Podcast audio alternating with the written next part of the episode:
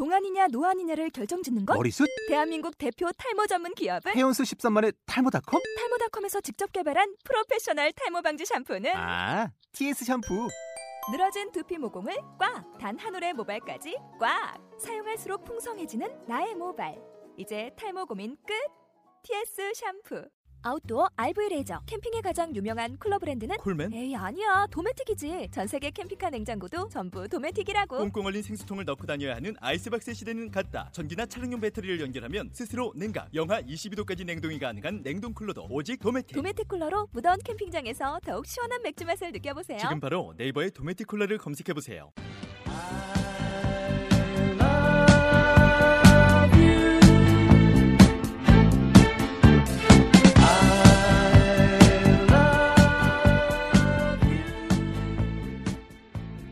도시는 외롭습니다. 크기가 커질수록 사람이 붐빌수록 화려할수록 도시는 외롭습니다.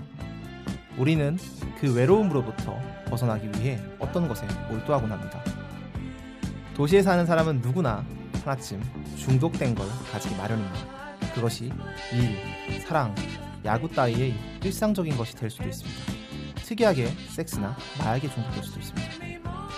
여러분은 어떤 것에 중독되어 있으신가요? 여러분의 중독은 좋은 것인가요? 나쁜 것인가요? 만약 여러분이 중독된 것이 없이 도시의 외로움에 둘러싸였다면 사랑에 중독되는 것은 어떤가요? 진짜 사랑을 탐구하는 본격 추정 팟캐스트 영화 속 연애 이야기 미련한 연애 시네마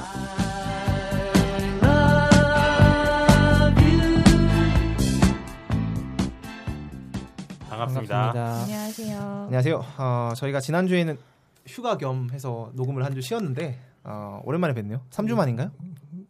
3주 만인가? 2주 만 아닌가? 2주 만인가요? 네. 3주 만인가요? 사랑에 중독되는 건 어떠신가요? 도대체 누가 쓴? 이거? 아우 우글거려. 제가 저희 저희 오프닝 였어요. 오글거림이 컨셉 아니었나요? 그랬습니까? 저는 저는 그렇게 쓴 적이 없는 것 같은데? 존디님이 쓰신 거 한번 찾아봐야겠네요. 도망 도망쳐야겠다 난. 어, 이번 여름에 극장가에 되게 영화들이 큰 영화들이 충돌을 하고 있는데요. 이번 극장가 사정에 대해서 한번 이야기해 볼까 합니다. 원래 여름은 극장가로서는 최호황기죠. 국가를 불문하고. 음, 맞죠. 그래서 대형 작품들이 가장 많이 몰려 나와서 저희 같은 영화 팬으로서는 굉장히 즐거운 시기가 아닐까 싶긴 한데 근데 저는 사실 매년 여름마다 굉장히 좀 안타깝거나 고민되는 부분이 있는 게 워낙 보고 싶은 작품들이 일거에 몰려서 나오다 보니까는 이거 보고 싶었는데 못 보고 놓치는 경우가 되게 많았거든요.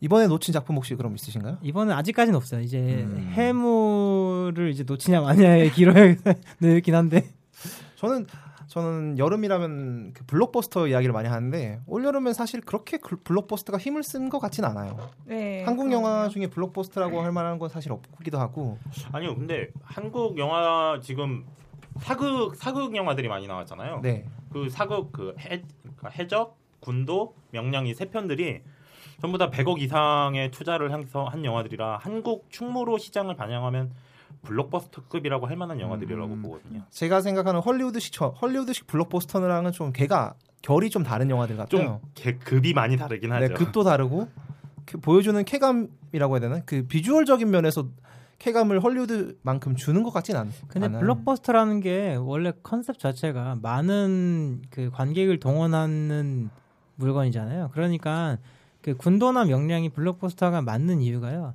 동원한 스크린 수가 엄청납니다, 얘네들이. 음. 기본적으로 1,300개 관 정도를 둘 다 장악을 했었고요. 그 명량 같은 경우에는 아마 지금 1,300개 이상 장악을 해서 어, 이 제작사인 시모사에서는 아마도 뭐 CGV라고 말을 네. 못할, 못할 이유가 네, CJ라고 CJ 못할 못할 이야기가 어디 CJ 있겠습니까? 쪽에서는 이제 1,500만을 목표로 굉장한 이 스크린 장악력을 바탕으로 해가지고 음. 좀 달려가고 있는 것 같더라고요. 그러면 각자 재밌게 본 영화 하나씩 이야기 해 볼까요? 나오미님 어떤 영화 재밌게 네. 보셨어요? 전 올해 극장에서 별로 영화를 안 봐서요. 음. 거의 집에서 그러면 여름에 보신 제일 재밌는 영화는 뭔가요? 뭐 집에서 봤더라고 하더라도 음. 오늘 본 영화라던가. 쉐임입니까? 오늘 본 영화? 아 뭐 따지자면 쉐임이 그나 그래도 제일 제 취향에 맞긴 했네요. 음. 저는 명량이 제일 좋았어요. 그 제가 약간 그런 스케일 있는 전쟁 영화를 좋아하다 보니까 그런 영화를 우리나라에서 이렇게 그럴 듯하게 구현할 수 있을 거라고 생각을 못했는데 그걸 보여줘서 되게 좋았어요. 조니님 어떠셨어요? 저 같은 경우는 이번 여름에는 상당히 많이 보고 싶은 걸 챙겨봤는데 군도랑 명량 그리고 가디언스 오브 갤럭시 세 개 다 챙겨봤거든요. 근데 명량은 본의 아니게 두 번이나 봤습니다. 부모님한테 효도하느라고. 근데 명량 효자시군요. 되게 명량 되게 사, 사실 좀 보면서 그 괴로웠던 게 사실이고 이제 군도는 전 재밌게 봤는데 뭐 그래도 가디언스 오브 갤럭시가 더 뭔가 재치가 넘치고 재밌었던 것 같아요. 저도 가디언즈 오브 갤럭시를 꼽고 싶은데요. 음, B급 블록버스터라는 새로운 장을 열었다고 저는 생각을 하거든요. B급인가요? 굉장히 잘 세련되게 만들었는데. 세련되게 만든 B급이죠. 그러니까 아. 감성 자체가 B급 감성이죠. 뭐 그렇긴 합니다. 좀 old pop이 많이 나오고. 그 군도랑 그런 면에서 한번 비교해 볼 수 있을 듯한데요. 군도를 보면 그 스파게티 웨스턴 느낌을 살리기 위해서 B급 감성을 굉장히 많이 씁니다. 그런데도 군도는 그게 좀 과하게 느껴지고 어울리지 않는 옷을 입은, 입었다는 느낌이 많이 나죠. 근데 가디언즈 오브 갤럭시는 감독이 영리하, 영리하게 잘 사용한 것 같아요. 저는 가디언즈 오브 갤럭시를 보면서 굉장히 좀 놀랬던 게 뭐냐면은 묘한 쾌감을 주는데 어떤 쾌감이냐면요.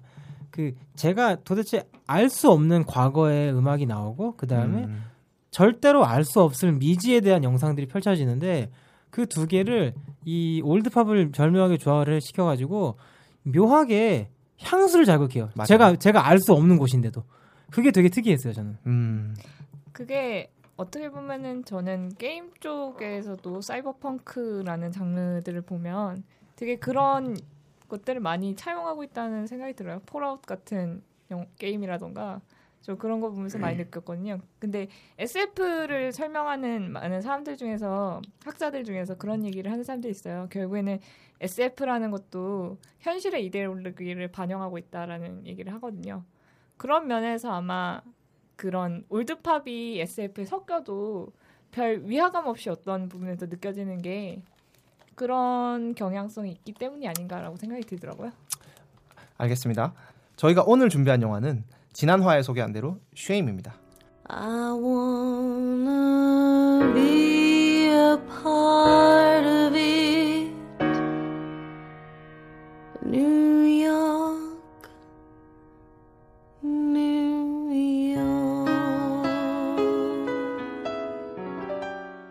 브랜드는 섹스 중독자입니다.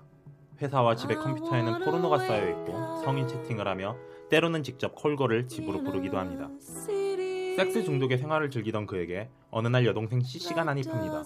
연락도 없이 집에 들어와 무턱대고 지내기 시작한 것이죠. 심지어 여자한테 치근덕거리는 것이 낙인 브랜든의 변태 상사와 관계를 갖습니다. 이렇게 귀찮게 하는 것도 모자라 브랜든의 섹스 라이프도 방해하기 시작하는데요. 브랜든은 씨씨에게 자기가 들킨 일을 계기 삼아 포르노들을 폐기하고 정상적인 연애 관계를 가져보려고 합니다. 과연 브랜든은 섹스 중독으로부터 벗어나 사랑에 이를 수 있을까요?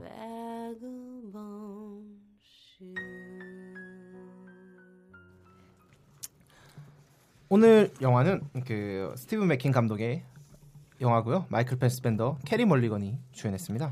그 이 영화의 간단한 송- 성적 통계들에 대해서 존니님이 소개해 주실까요? 네, 쉐임 스티브 맥퀸 감독하면은 뭐 우리나라에서는 역시 노예 12년으로 더 유명할 거라고 생각이 드는데요. 노예 12년의 전작입니다. 그래서 제가 지금 좀 알아본 바에 의하면은 전 세계적으로 1,700만 불 정도를 벌어들였는데요. 우리나라에서는 뭐 소소하게 1만 명 정도의 흥행만을 동원을 했다고 하는데 이 영화가 2011년에 제작돼서 평단으로부터는 굉장한 호응을 얻었다고 합니다. 그래서 특히 이 브랜든 역할을 한 마이클 패스벤더 같은 경우에는 이 영화를 통해서 베니스 영화제에서 남우주연상 수상을 했고 본인의 전성시대가 시작이 되었다고 해도 과언이 아닐 것 같습니다. 그리고 이제 영화 자체가 수위가 상당히 파격적이다 보니까는 그 이 개봉에 대해서 세계 여러 나라에서 논란이 많았다고 하는데요. 미국에서는 최고 높은 등급으로 개봉을 했고 그 다음에 일본에서는 좀 신기한 부분인데 감독이 직접 수정을 해서 일본에서 개봉을 했다고 합니다. 그다음에 우리나라에서는 이것도 사실 좀 놀라운데요. 무삭제 버전으로 작년에 5월에 개봉을 했다고 합니다. 네. 아, 우리나라에서 무삭제 버전을 개봉했다는 게 되게, 되게 놀랍네요. 반면에 네이버에서는 다운받으면 이렇게 네. 모자이크가 되게 돼 있어요. 아, 네. 그, 그러니까 정식적으로 네이버 그 영화를 다운해주는 시스템을 사용하려면 네. 그 마이클 패스벤더가 왜 갓밴더인지 알 수가 없게 이렇게 모자이크가 철저하게 돼 있어요. 근데 그럼에도 불구하고 알 수가 있는 장면이 있어요. 제가 되게 놀랐던 게 뭐냐면요. 그 마이클 패스맨더가 화장실에서 용변을 볼 때 뒤에서 찍는 부분이거든요. 네. 근데 뒤돌아 있는 등이 나오는 부분이잖아요. 등이 나오는 좀 부분에서 지저분한 이야기 아니, 같은데요. 아니 기다려보세요. 등이 등이 나오고 있는데 뒤돌아 있기 때문에 일반적으로는 모자이크가 필요가 없단 말이야. 네. 근데 거기 모자이크 들어가 있어요. 엉덩이를 모자이크했다는 이야기. 아니에요, 아니에요. 물줄기를 모자이크했다는 아니 이야기. 엉덩이 밑에 아, 뭔가가 지금 나오고 있다는 거지. 되게 놀랐어요, 저는 그 장면이. 마이클 패스밴더가 독일계인 건 과연 아시나요? 갓밴더 독일계 사람인가요? 독일계입니다. 네. 어, 사기네 독일은. 그만하시죠. 뛰어난 관찰이에요. 감사합니다. 아, 마이클 제가, 패스- 제가 이 영화 세 번 봤거든요. 마이클 패스밴더의 전성시대라고 제가 적어놨는데 마이클 패스밴더가 사실 그 가- 우리에게 각인된 거는 엑스맨 시리즈 아닌가요? 네, 근데 이제 마, 그 스티브 맥퀸 감독이 패스밴더를 굉장히 좋아하는 것 같아요. 뭐 그, 저- 예, 자신의 필모그래피를 전부 다 함께 하고 있죠. 맞습니다. 지금 세 편인가 찍었는데 세 편 모두에서 굉장히 그 마이클 패스밴더를 중요한 역할로 사용을 많이 했더라고요. 노예 12년에서는 그 악덕한 농장 농장주로 나오잖아요. 맞습니다. 근- 근데 사실 근데 마이클 패스밴더는 전 몰랐어요. 영화 올라오면서 알았어요. 그 수염을 음. 붙이고 나와서. 근데 그 마이클 패스밴더가 노예 12년에서도 굉장히 좀 그냥 악랄한 인간인 것 같지만 그 묘한 그 인간적인 고뇌를 많이 담고 있더라고요. 그 여자 노예와 그 와이프 사이에서 어떻게 보면 약간 갈등하는 존재로 나오, 나오죠. 그렇죠. 네. 자, 이 영화 좀 어렵다. 마이크 스티븐 맥퀸 감독이 전체적으로 어렵, 어려운 영화를 많이 만든다는 이야기도 있는데요. 이 영화에 이 영화에서 그럼 하고자 했던 이야기는 어떤 이야기일까요? 존 존니님 생각은 어떠신가요? 저는 이 영화의 주제가 제목에서 이미 언급이 되고 있다시피 본인 스스로 느끼는 수치심이라던가 자괴감에 대한 이야기인 것 같은데 그 굉장히 재밌게도 우리는 이 성적 쾌락을 좇는 게 사실 어떻게 보면 나쁜 일은 아니잖아요 본능적인 거니까 근데 그런 행동을 거친 후에 뭔가 소위 이제 그 인터넷에서 유행하는 현자 타임이라는 말도 있듯이 알 수 없는 자괴감에 시달리거든요. 음, 맞습니다. 예. 그런 거에 대해서 굉장히 좀 진지한 고뇌를 통해 만들어낸 작품이 아닐까 싶거든요. 네, 저도 비슷한 생각인데요. 이 영화는 수치심에 대한 영화라는 생각이 들고요. 제가 이번에 좀 찾아보면서 흥미로웠던 점은 수치심이라는 게 내 스스로 그냥 내, 나한테서 느끼는 감정을 이야기하는 게 아니라 어떤 사람들 가운데서 느끼는 감정이다라고 설명을 되게 많이 해놓더라고요. 부끄러움과 다르게 수치심은 다른 사람들이 나를 보는 시선에 의한 감정이라는 이야기들을 많이 하는데 어, 어떻게 보면 자기 욕구가 있으니까 그렇게 행동하는 건데 한편으로는 또 그만큼 부끄러워하고 괴로워한다는 건 또 같이 사는 사람들과의 관계 속에서 일어나는 일이니까 저도 이 영화는 수치심 그리고 사람들 간에 있는 나에 대한 영화라는 생각이 들더라고요. 음, 쉐임이란 제목이랑 연관지어서 그 두 분은 말씀해 주셨는데요. 충달님은 어떠세요? 예, 저도 그 제목인 쉐임하고 이제 연관을 해서 부끄러움 뭔가 이제 부끄러움에 대한 영화라고 보는데 저는 무엇이 더 부끄러운지에 대해서 감독이 얘기를 하고 있는 것 같아요. 아까 이제 조님이 말씀하셨다시피 이제 현자 타임에 대한 얘기를 했는데 우리도 이제 뭐 야동을 보고 다들 예, 보시죠. 야동을 갑자기 다들 이런 식으로 그런 식으로 저를 배관시하지 마시라고요. 그러니까 저는 안, 봅니다.라고 말하지 않겠습니다. 예, 네. 세상에 야동을 보지 않는 남자는 없습니다. 전 남잔가요? 아, 나오미님 제가 굳이 캐지 않을게요. 예. 그만하시죠. 어쨌든 그 우리가 야동을 보고 나서 다들 이제 그 현자 타임이 오고 후회를 하잖아요. 아 내가 왜 이런 쓸데기 없는 거에 이렇게 에너지를 쏟고 있나, 시간을 버리고 있나, 뭐 이런 후회감도 들면서 좀 이제 어떤 사회적인 금기와도 연결이 되니까 부끄러움을 느끼는 느끼기도 하고요. 그래서 그 야동을 보통 그런 사람들이 많아요. 보고 나서 이제 그 현자 타임의 허무한 느낌에 그 야동을 지워버리는데 지웠다가 나중에 또 생각이 나면 그걸 또 다시 받는단 말이죠. 그래서 예, 무한의 무한 네. 반복 루프인데요. 무한 반복 루프. 그쵸 이제 제가 되게 재밌는 그 어떤 웹툰에서 그런 걸 봤는데 정말 다시 보고 싶은 야동을 열심히 찾아가지고 그 과정에서 이 회의감을 느끼고 지우자마자 다시 한 번 더 그걸 찾아 나서는 그렇죠. 그런 식으로. 그러니까 번뇌를 벗어나지 못하는 그런 모습인데 이 영화에서도 그 이제 CC의 자해를 겪고 난 이제 브랜든이 후회를 하고 나서 그 다음 장면에 나오는 게 영화 처음에 나왔던 유혹할 뻔했던 유부녀가 다시 등장하거든요. 근데 그 장면에서 어떤 결론을 정확히 제시를 하지 않고 다시 만나고 나서 또 다시 이제 그런 성적 쾌락을 쫓을, 쫓을 것인가 아닌가 거기에 대한 결말을 이제 오픈되게 처리를 하고 마무리를 하거든요. 그래서 제가 봤을 때는 이 영화는 우리가 그렇게 후회하고 부끄러워하는 것들을 너무나 손쉽게 잊어버리는 게 아닌가.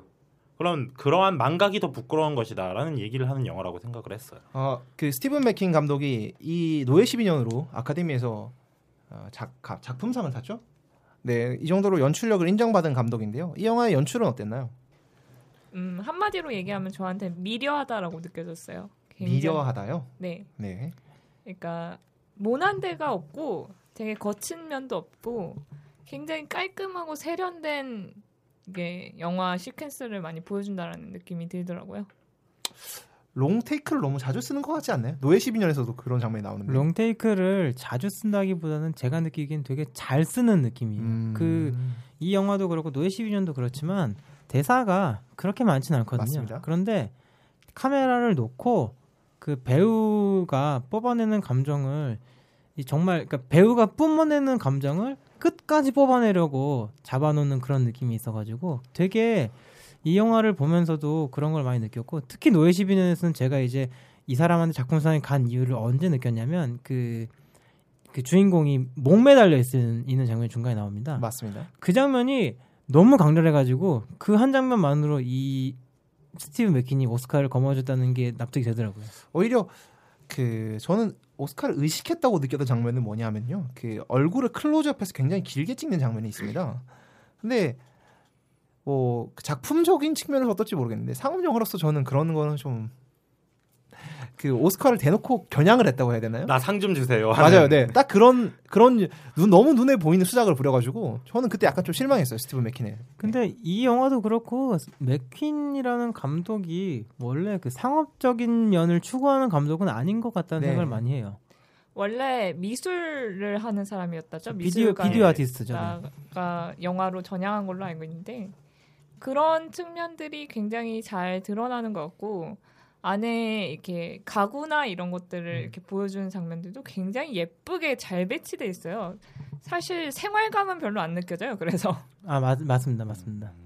어, 모델 하우스 같아요. 맞아요. 어, 그런 느낌이 있어요. 충달 충달님은 이 영화 비추- 연출 어떠셨어요? 전 이 영화에서 정말 비디오 아트 출신이라는 게 되게 음. 뚜렷이 느껴졌는데 한 장면만 언급을 드리자면 그 브랜든 조깅 씬이 있어요. 이 장면이 정말 저는 엄청나게 대단하게 느껴지더라고요. 이게 영화적으로 볼 때 정말 놀라웠던 게 그 조깅을 하고 있는 거를 이렇게 수평 이동으로 보여주잖아요. 보통 이제 영화에선 수평 이동을 잘 안 쓰려고 해요. 왜냐면은 가뜩이나 스크린이라는 평면에 투사를 하는데 수평 이동을 보여주면 깊이감이 없어지거든요. 그런데 중- 등장 인물은 수평 이동을 하고 있는데 그 뒤에 배경이 벽과 교차로가 이렇게 서로 번갈아 가면서 나오면서 배경에서 심도를 보여주거든요. 그러니까 수평 이동을 하면서 심도를 보여주고 그 모습이 또 그 브랜든의 그 혼란한 심리 상태를 정확하게 이렇게 묘사를 해주다 보니까 뭐라 그럴까 영, 영상 이론에 대해서 예, 교과서에 실어 이런 장면을 교과서에 실어야 되겠다라는 생각이 들 정도로 완벽한 장면이었다고 생각을 하거든요. 그 장면이 저는 뭐가 좋았냐면은 그 마지막에 이 교차로에서 멈춰섰다가 브랜 카메라는 멈춰 있고 브랜드는 그, 그 프레임 밖으로 튀어나갑니다. 그렇죠. 정말 대단한 것 같아요. 그런 네, 거. 도시 속으로 네. 숨어 들어가는 그런 기분을 그런 이 감각은 거의 뭐 천부적이라고 봐야죠. 네. 근데 그 교차로가 그게 실제 있는 거를 그냥 찍은 거 저는 그 방금 말씀드린 그런 이론적인 면에서도 되게 훌륭한데 그냥 그 교차로의 그 가로등이나 그 신호등의 불빛들이 되게 예쁘게 나오더라고요. 그래갖고 그냥 이런 여- 이론적인 것도 그런데 그냥 보고만 있어도 아까 말씀하셨다시피 굉장히 미려하더라고요. 맞습니다. 근데 저는 이제 또 한 가지 인상적이었던 게 노예 12년에도 비슷한 면모를 보여주긴 하는데 특히 이 쉐임에서는 말씀하신 대로 굉장히 미려한 영상들이 많이 나오는데요. 그 스티브 맥킨이 예쁜 영상을 찍으면서도 보는 사람을 불편하게 만드는 거에 되게 능한 것 같아요. 그냥 보고 있는데 알 수 없이 그 뭉근하게 이제 좀 가슴이 저리고 뭔가 내가 불편하고 편안하게 볼 수만 없는 그런 장면들을 많이 만들더라고요. 저는 개인적으로 제일 불편했던 게 노예 12년도 그렇고 쉐임도 그렇고 남자 성기가 너무 많이 노출이 돼요. 아 이게 진짜 솔직히 좀 불편하더라고요. 아니 왜 별로 보고 싶지도 않은 걸 저렇게 툭하면 화면에 나오는 건가? 조금만 긴장 풀고 있으면 코끼리가 안녕 이러는데 전 그게 굉장히 불편하더라고요. 그런 맥락에서의 불편함은 제가 이, 자, 이 영화의 그 하이라이트를 그 뭐 의도한 건 아니고 이동이 많아가지고 기내에서 비행기 안에서 봤는데 아주 아주 민망했습니다. 그리고 아주 남- 불편했고요. 남들과 함께 보기 힘들어져. 아니 정말 앉아 있는데 눈치가 보여가지고 자꾸 끄게 되더라고 이게. 이게 아마 이 사람의 특징이 소재는 불편한 걸 선택하되 그걸 보여주는 방식은 굉장히 미려하게 보여주기 때문에 그 간극에서 오는 굉장히 오묘한 감정이 있는 것 같아요. 아 그런 것 같기도 합니다 진짜. 아 저는 각본 얘기도 하고 싶은데요. 본인이 직접 감독 본인이 직접 쓴 아, 각본이잖아요. 직접 쓴 겁니까? 음. 맥퀸이 비디오 아티스트인데 특이하게도 노예 12년도 아마 뭐 직접 쓰지 않았나요? 예, 각본에 대한 욕심이 있는 감독인 것 같고 그리고 잘 쓰는 것 같아요 각본을. 네, 저도 보면서 깜짝깜짝 놀랐던 게 정말 엄청나게 정교한 적은 대사지만 대사들을 많이 만들어서 쓰더라고요. 특히 이 대사는 영어에서 fuck이라는 단어를 굉장히 많이 쓰고 있어요. 근데 그게 굳이 성 관계를 이야기하지 않고 어떤 감탄사나 짜증 섞인 욕설 혹은 은어에서 쓰는 말로도 굉장히 많이 쓰인다는 거를 보여주는데 그게 어떻게 보면 영화 전반적인 것과 연관도 된다라는 생각이 들더라고요. 이게 각본에 대해서 말씀드리자면 쉐임이 되게 특이한 게 시퀀스가 몇 개 없어요. 정말 그 한 전체적으로 따져도 10개의 시퀀스가 안 되는 것 같은데 그렇게 몇 개의 시퀀스만으로도 이야기가 충분히 진행이 되거든요.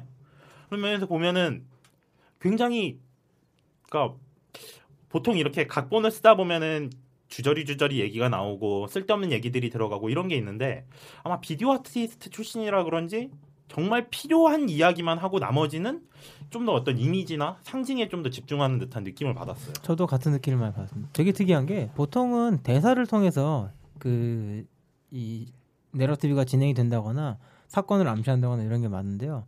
이 쉐인 같은 경우에는 대사가 정말 최 최소한으로 이제 제한되어 있는데 그냥 인물의 표정이라던가 행동이라던가 이런 걸 통해서 이 얘기가 계속해서 진행이 되고 또 이거를 교차 편집을 하는 걸 통해 가지고 아 이 사람이 어떤 걸 겪었고 어떤 감정의 변화가 있구나라는 거를 관객한테 전달하는 게 정말 예술적이었어요 진짜로 그거는 그게 영화라는 매체의 특성을 정말 잘 살린 거죠. 맞습니다. 영상을 잘 아는 감독이라고 봐야겠죠.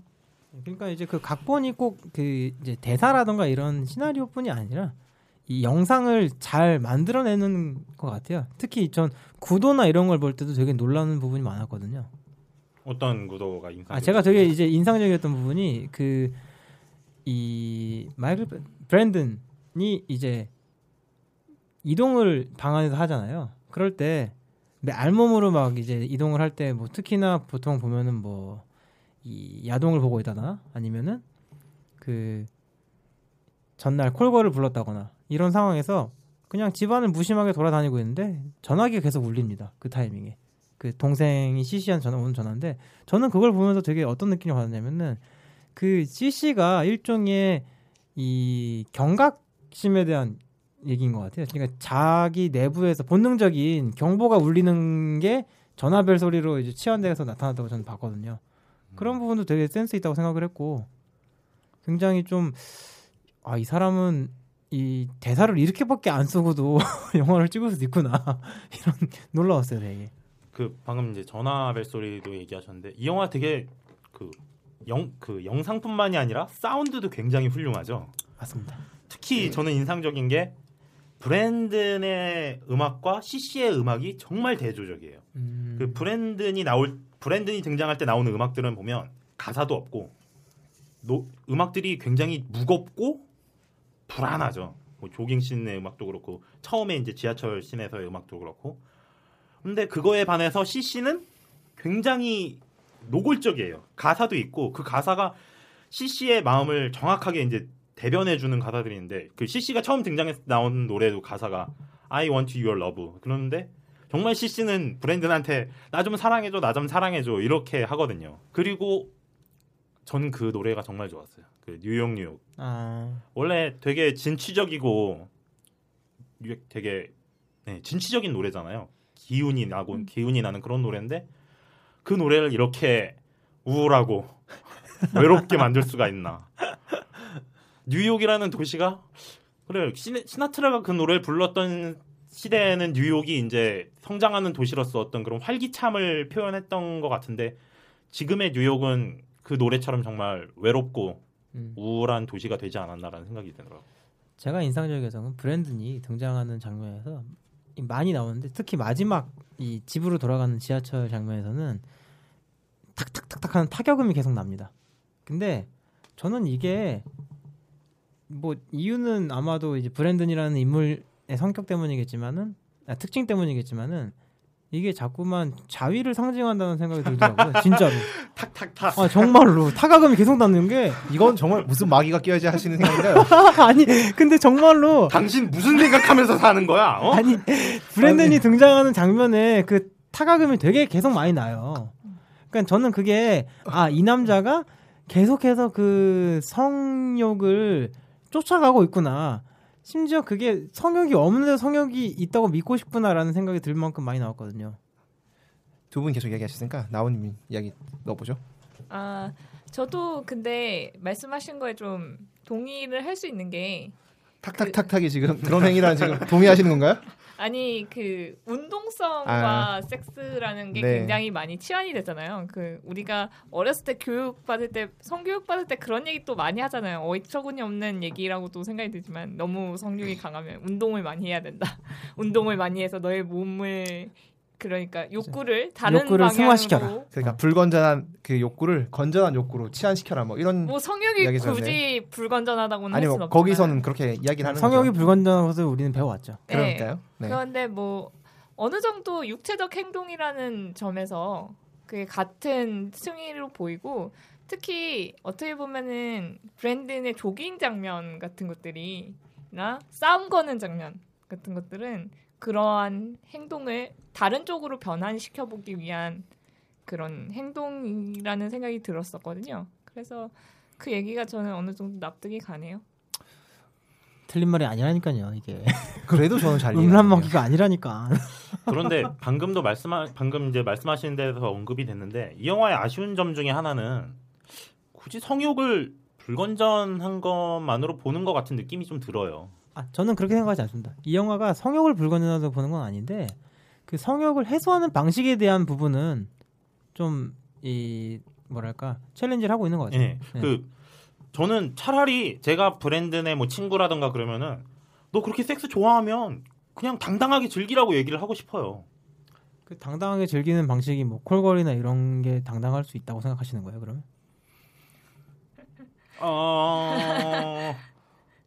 콜걸은 모르겠는데 콜걸이 어땠어요? 뭐 저는 네? 그렇게 생각합니다. 아니 뭐 자기 자기가 하겠다는데 뭐 저는 뭐 나- 반대하지 않습니다. 그리고 어 제가 덧붙이고 싶은 말은 스티븐 맥킨이 어이 그 성행위 자체를 부정적으로 그렸다고 생각하진 않아요.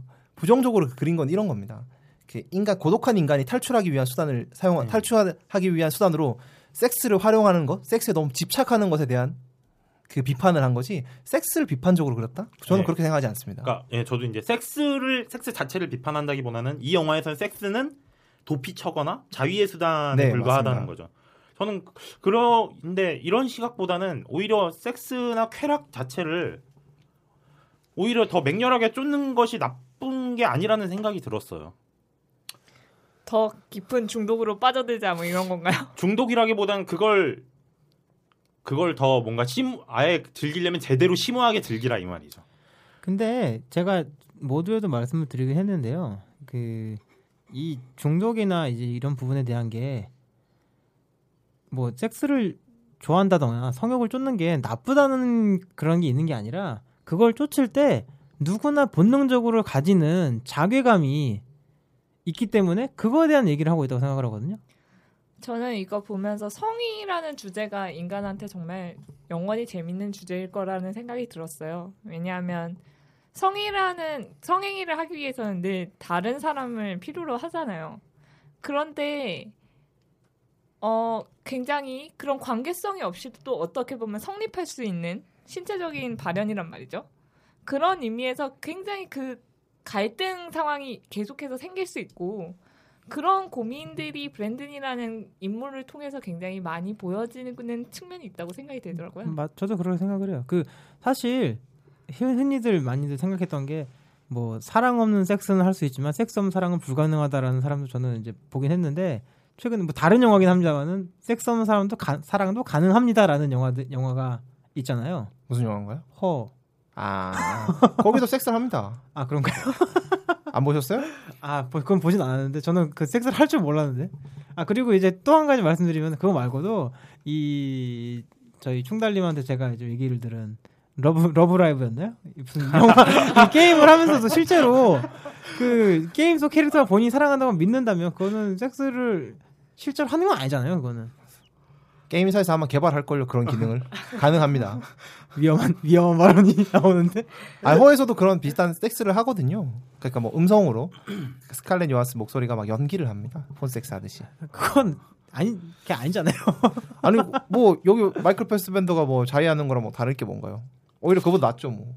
그 섹스 없는 사랑과 사랑 없는 섹스 이거에 대해서 좀 얘기를 하고 싶은데 제가 이 영화를 보기 전에 쉐임을 검색을 하면 연관 검색으로 뜨는 영화가 하나 있어요. 님포매니악이라고.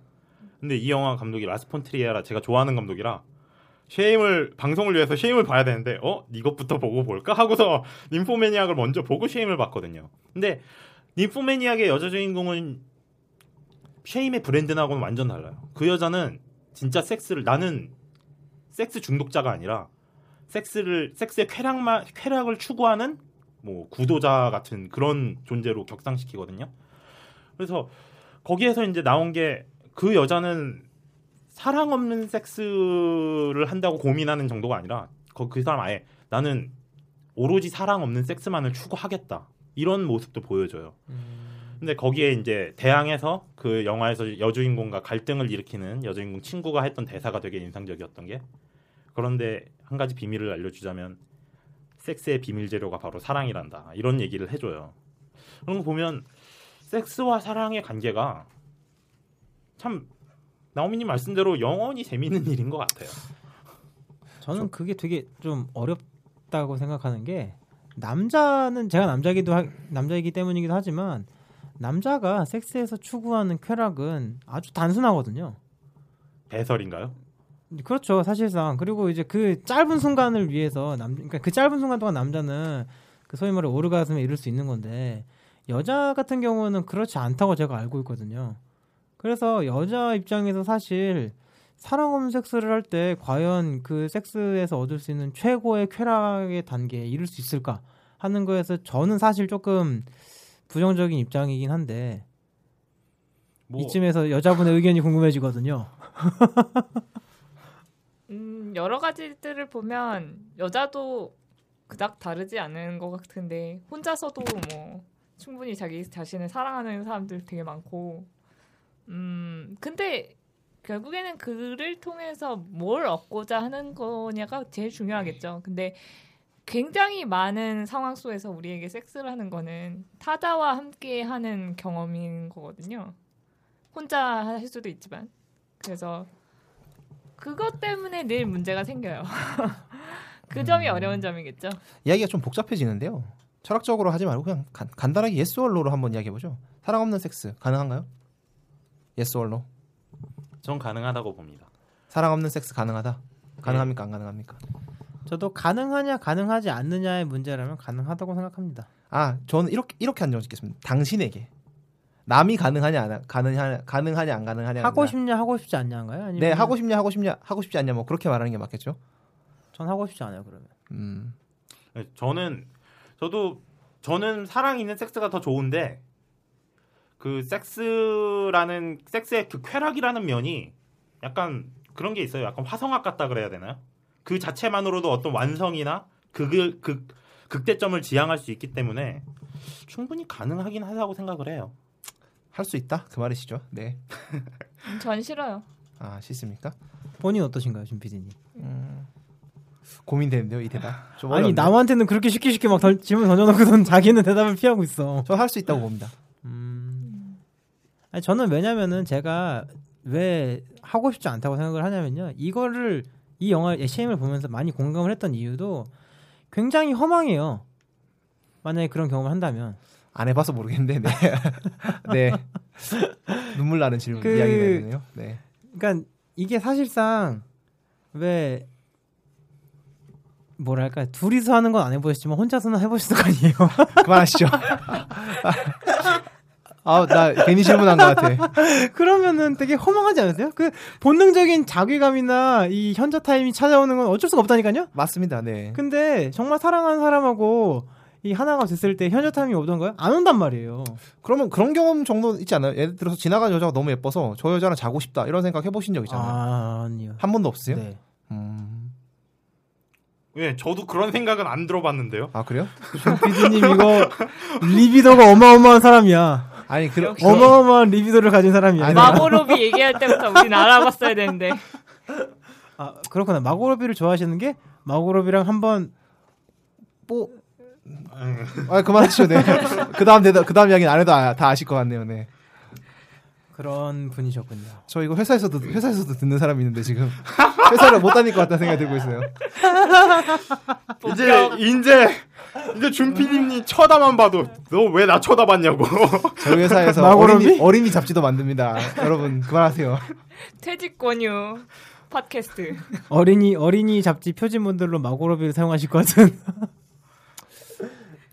그만하시죠. 네. 아 회사 회사 생활 어려워질 것 같은데요. 오늘 주제가 좋네요. 좋은데요 오늘. 어, 다시 영화 이야기로 돌아가서 에, 이 영화의 마이클 패스벤더 이야기 다시 해보, 해보실까요? 마이클 패스벤더가 이걸로 그 베니스에서 나무주연상을 받았습니다. 그렇게 탁월했다고 생각하시나요? 줘야 되죠. 이 정도로 용감한 연기를 했는데. 그죠. 자기 노출도 거리끼지도 않고 특히 그 마지막 쓰립섬 장면을 보면은 표정이 정말 음. 네, 그렇게 오묘하고 기괴한 표정을 짓는 게 참 대단한 배우라는 생각이 들어요. 굉장히 자기를 많이 내려놔야 되는 연기였을 것 같아요. 섹스 중독자를 연기하라고 하는 게 그렇게 쉬운 제안은 아닐 거잖아요. 그리고 이게 이입하기가 굉장히 어려울 수도 있고 그런데 정말 충실하게 그 미묘한 제 자괴감 같은 것들을 우리한테 느낄 수 있게 해줬다라는 것 자체가 연기자로서 굉장히 훌륭한 연기를 보여준 거죠. 그렇죠. 자괴감을 외면하는 순간과 그거를 외면을 했는데도 피할 수 없는 순간 이 두 가지를 다 아주 효과적으로 보여줬다고 생각을 하거든요. 그리고 굉장히 특히 이제 아까 충달님 말씀하신 그 쓰리선 장면에서는 정말 이 장면은 뭐 같이 나왔던 여자 배우들한테도 굉장한 도전이었겠지만 마이클 패스벤더 같은 경우에도 정말 충격적인 행위들을 합니다 실제로. 저 깜짝 놀랐어요 보면서. 이 정도급 되는 배우가 이러기 쉽지 않죠 맞죠 네 예그 제가 무슨 장면을 말씀하시는지 아마 보신 분들 다 아시겠지만 정말 놀랐어요 전 그 장면 보면서. 그런 면에서 님포매니악에도 비슷한 역할을 하는 샤이어 라보프인가요? 맞죠? 근데 님포매니악의 주인공은 샤이어 라버프가 아니라 그 여자가 여자 주인공인 영화이기 때문에 근데 저는 그 영화 안 봐가지고 뭐라고 말하기가 좀 애매한데 볼만한가요? 그 영화는 쉐임보다 더 심합니다. 음. 그러니까요. 제가 저도 대충 봤는데 샤이어 라 라보프 맞죠? 네. 샤이어 라보프급 되는 배우가 이, 런 영화에 나오나?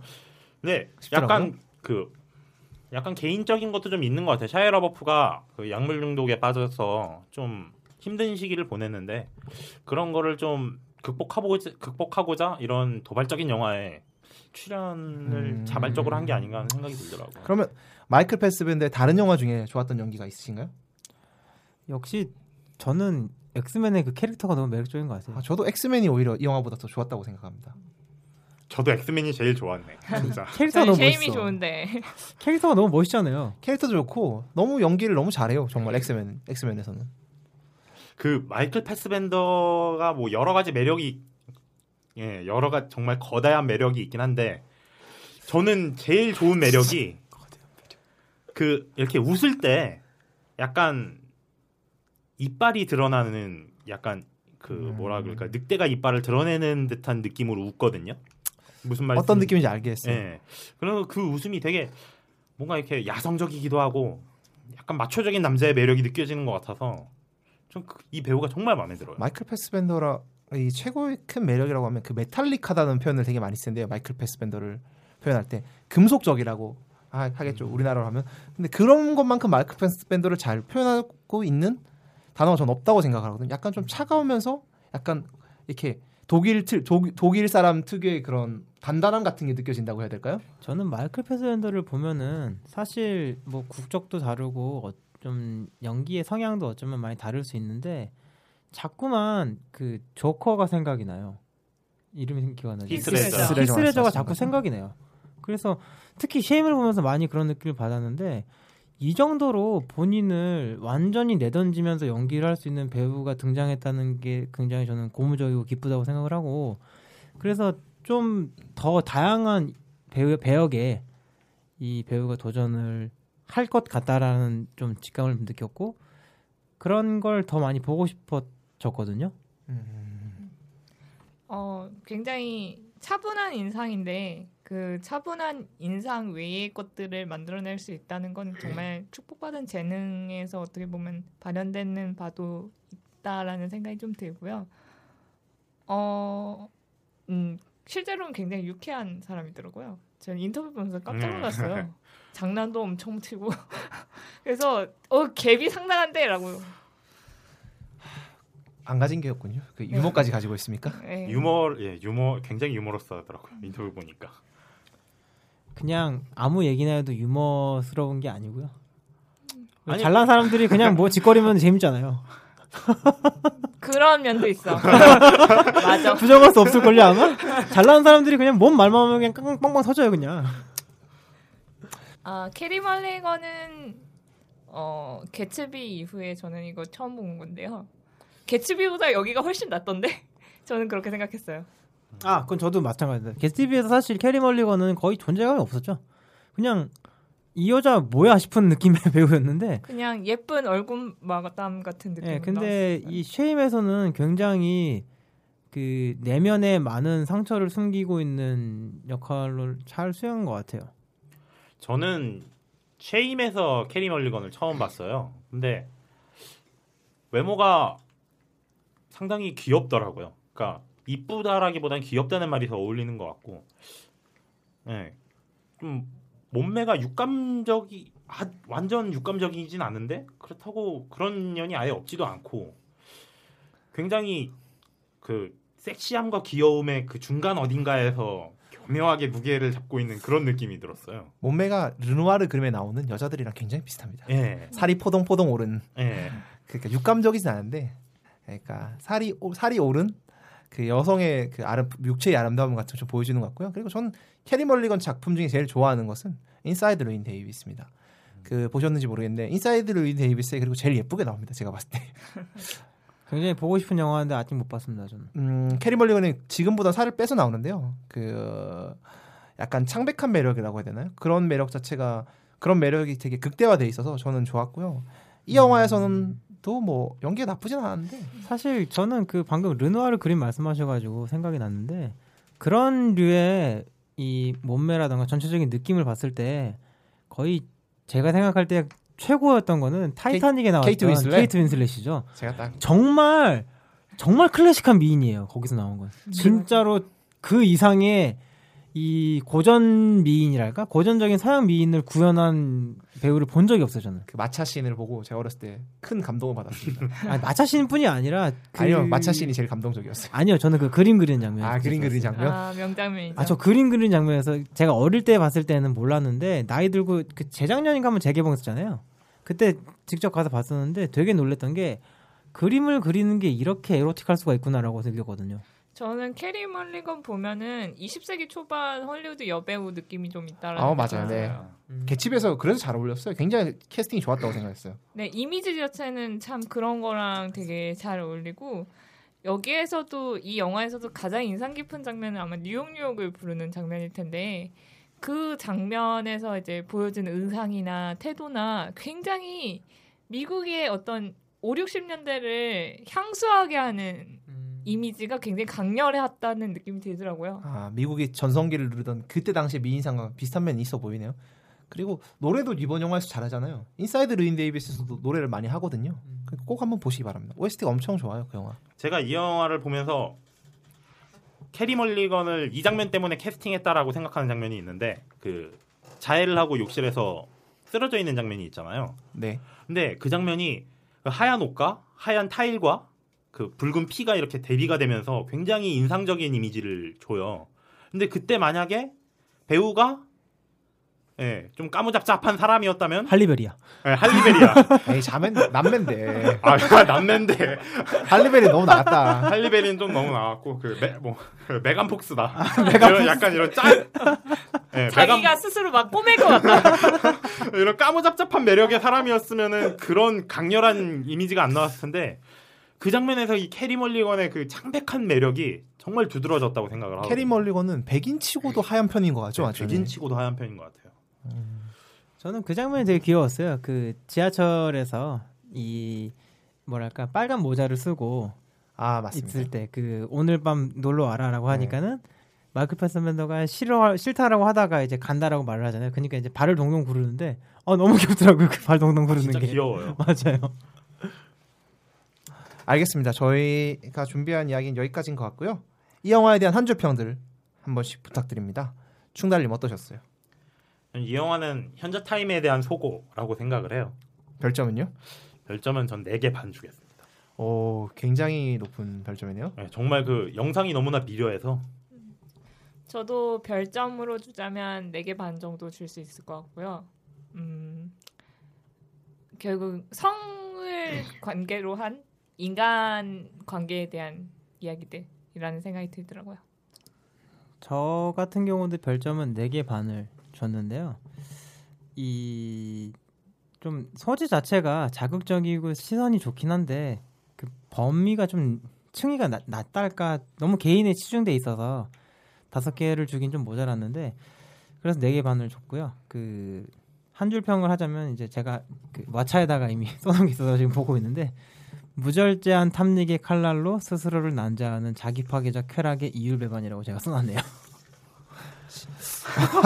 좀 너무 복잡하게 써놨죠. 그러니까 저는 이제 이게 프랑스에서 유학하신 것 같은데.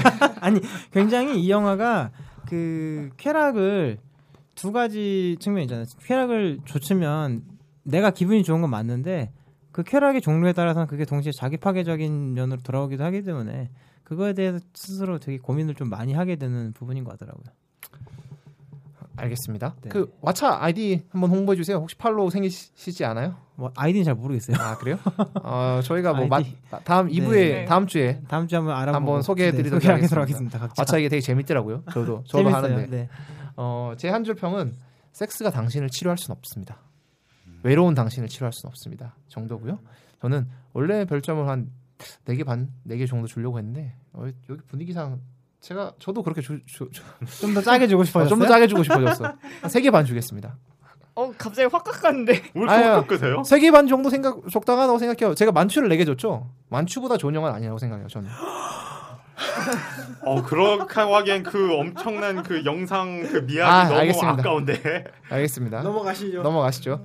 어, 메일 소개 한번 하겠습니다. 저희 메일 소개 안 한 지 하도 오래돼서 지금이라도 좀 해야 될 것 같네요. 어, 많이 드, 들으시진 않지만 네, 저희 메일 주소는 실러브시네마 at gmail.com이고요. 뭐 영화에 대한 피드백 또는 고민 상담 보내주시면 저희가 뭐 보내면 뭐 하시게 돼 있어요. 왜냐하면 한 통 나누기 때문에. 다음 주 2부에서는 저희가 준비한 서맨씬을 할 거고요. 음, 저희가 오늘 준비한 것은 여기까지입니다. 다음 주에 뵙겠습니다. 안녕히 계세요. 감사합니다. 감사합니다. 감사합니다.